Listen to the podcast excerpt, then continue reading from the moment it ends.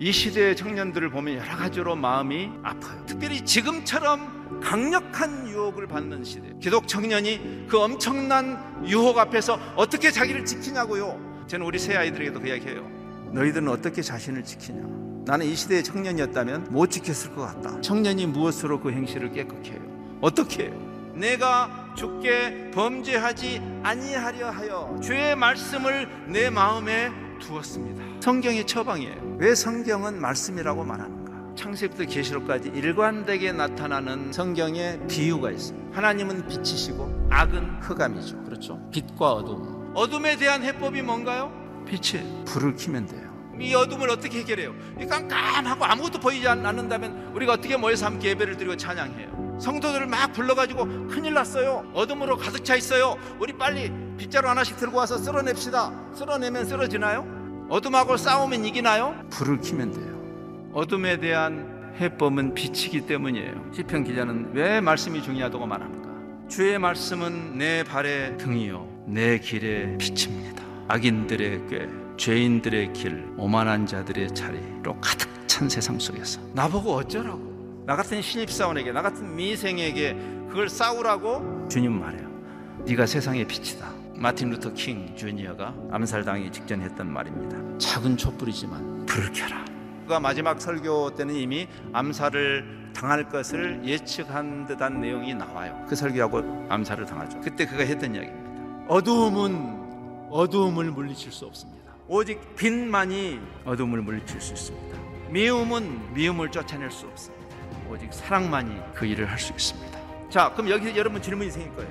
나도 말씀 열심히 읽는데 나는 왜 이러지?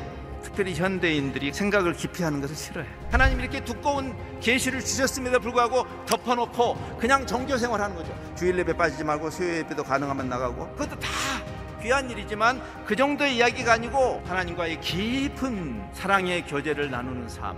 루터도 그렇게 하겠어요. 성경은 살아있어서 내게 말씀하고, 성경은 발이 있어서 나를 쫓아다니며, 성경은 손이 있어서 나를 끊임없이 붙잡는다. 세상이 악해지고 더 깜깜해져서 문제가 아니라 우리가 빛이 아닌 게 문제죠. 다시 하나님의 말씀으로 회귀해야 할 중요한 이유입니다.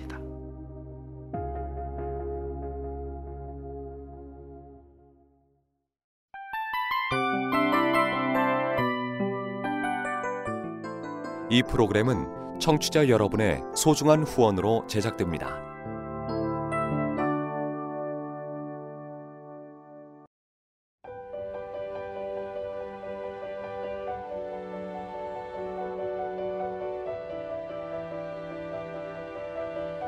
세상에는 수많은 교회들이 있지만 더 깊이 있는 말씀 강해를 찾기 위해 크기로만 교회를 선정하지 않습니다.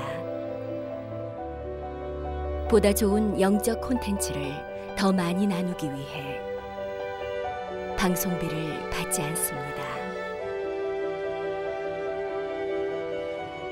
1년 365일 복음만 전하고 싶어서 우리는 광고를 하지 않습니다. 온누리의 복음을 땅끝까지 CGN TV와 함께 땅끝 선교사가 되어주세요.